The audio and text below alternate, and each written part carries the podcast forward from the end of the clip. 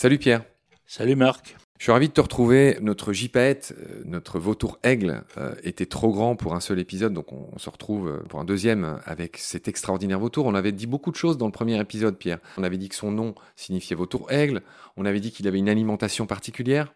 Oui, à partir des ossements qu'il trouve, qu'il lâche de haute altitude pour les casser et manger la moelle notamment, et même des tortues qui ont été fatales au grand Échille tu avais raconté cette mésaventure, cette mort célèbre dans le dernier épisode, d'où euh, un de ces noms en grec, d'ailleurs qu'on n'avait pas dit dans le dernier épisode et que je m'empresse d'ajouter. En grec, ce vautour s'appelle Keloniphagi. Ça veut dire le mangeur de tortues. Et tu as raconté pourquoi dans l'épisode précédent, Keloniphagi. Il a plein de noms, le gypaète. Le gypaète barbu. Donc euh, en allemand, on avait vu qu'il s'appelait le Lemmergeier, le vautour des agneaux, selon cette croyance fausse, ou en tout cas jamais prouvée, comme quoi il était capable de capturer des agneaux pour les manger. Ça n'a jamais été observé. Euh, par les naturalistes.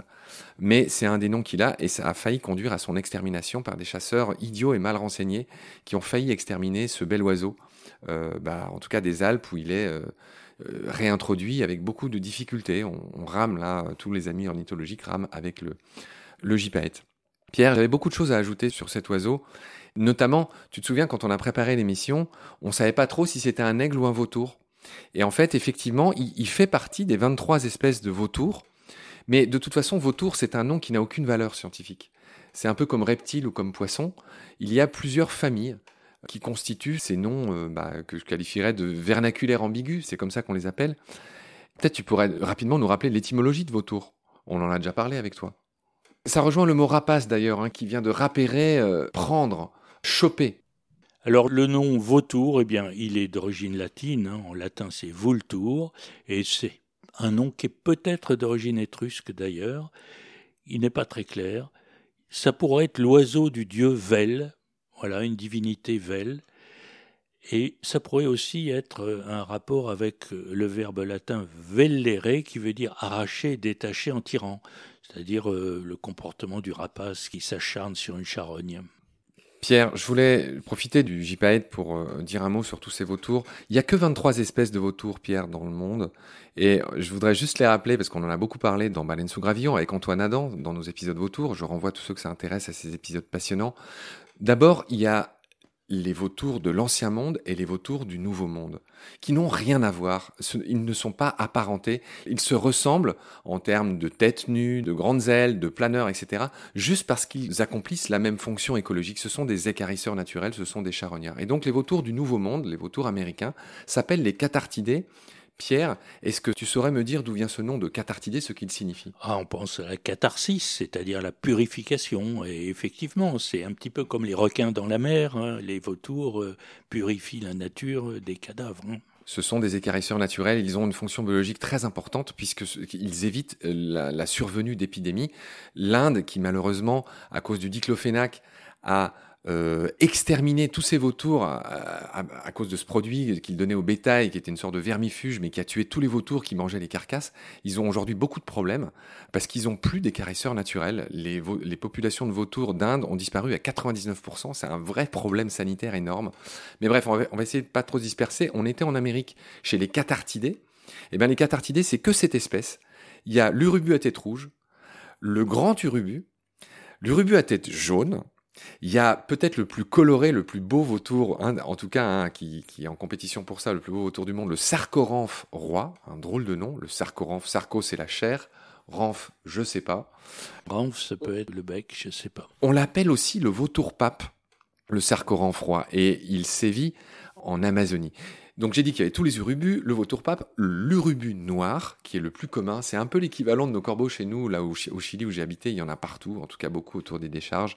Et puis il y a les deux rois de cette famille, que sont le Condor des Andes, sur lequel j'ai fait un hors-série spécial dans Malène sous Gravillon, auquel je renvoie, et puis le Condor de Californie qui a failli s'éteindre les deux dizaines de sauvages qui restaient à l'époque s'éteignaient à cause du saturnisme, parce qu'ils mangent le plomb qu'il y a dans les carcasses que les chasseurs ont, laissé. Enfin bref, ont été recapturées, reproduites, et cette espèce a frôlé l'extinction, le condor de Californie. Il n'est pas très vaillant aujourd'hui, mais il survit, euh, comme le condor des Andes, qui euh, lui-même ne se porte pas super bien. Donc, si on fait le décompte, 23 moins 7, ben, il en reste 16, et ces 16-là font partie des accipitridés. Pierre, euh, est-ce que tu peux nous éclairer sur ce nom, accipitridé? Oui, alors ça vient de accipiter en latin, qui veut dire qui vole rapidement. Hein.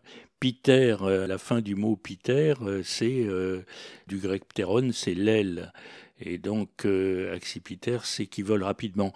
Attention, il y a une étymologie populaire qui rapproche ce mot du latin accipire, accaparer, prendre. C'est faux. C'est ce qu'on a cru, c'est ce qu'on écrit parfois. La réalité, c'est qui vole rapidement. Accipitridé, oui. Il me semble que accipiter en latin, ça veut dire l'épervier. Oui, ça donne le nom de l'autour aussi, d'ailleurs. Je vais y aller très vite, mais il n'y a que 23 espèces de vautours, Pierre, dans le monde. C'est deux sous-familles. En gros, la principale, les aégipinés, c'est 14 espèces. Bah, c'est déjà tous les vautours africains. Le vautour chasse-fiante, le vautour charognard, euh, le fameux vautour de Rupel.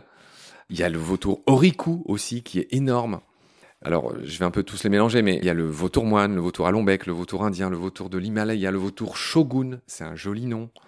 Et puis, il y a la fameuse famille de notre client du jour, les gypaétinés, on a dit deux sous-familles, les aégipinés, donc c'est tout ce que je viens de dire, et les gypaétinés, ben c'est le fameux Gypaetus barbatus, notre client du jour. Et puis il y a le petit percnoptère que j'avais évoqué aussi, tu sais, celui qui est tout petit, qui est capable de casser des œufs avec sa petite tête jaune là. Oui, oui, oui. Avec, euh, il prend une pierre dans son bec et avec la pierre, il casse l'œuf. C'est ça. Néophron Percnopterus. Alors Percnopterus, ça veut dire le bout des ailes noires. Et Néophron, c'est encore un personnage de la mythologie qui était apparemment, euh, comment on dit, euh, incestueux, qui draguait la, maman d'un de, ses copains. Enfin bon, bref, il a été puni et transformé en vautour pour ça.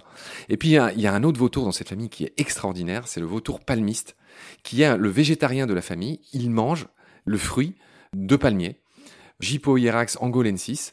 Et lui, il se porte bien, hein, et notamment grâce à toutes les plantations de palmiers à huile le palmiste. Qui, tu vois, tous les vautours ne sont pas charognards. Oui, oui. C'est ce qu'on voulait dire. Pierre, pour finir ces épisodes sur le gypaète, je dirais une dernière chose qui est fabuleuse. C'est que, à ma connaissance, le gypaète est le seul animal qui se maquille. C'est-à-dire que les gypaètes adultes, surtout les mâles, se trempent dans l'eau ferrugineuse euh, rouille, qui colore leurs belles plumes blanches en roux, et on ne sait pas bien pourquoi il fait ça.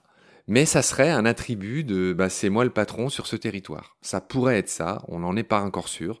Mais en tout cas, ce qui est certain, c'est que cet animal se maquille. Il, ne fait pas ça pour se débarrasser de, de, de, de ses euh, parasites ou des choses comme ça. Encore une fois, rien de tout ça n'est sûr. Hein, oui, parce qu'il nous l'a pas dit quand même. Il nous l'a pas dit. Mais dans la littérature, il est évoqué que c'est le seul animal connu qui s'ornemente d'une couleur qui n'est pas la sienne, qui n'est pas sa couleur naturelle. Voilà ce que j'avais envie d'ajouter pour finir cet épisode.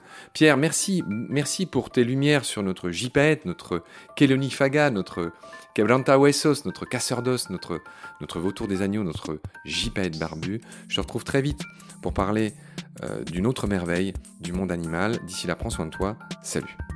Salut Marc.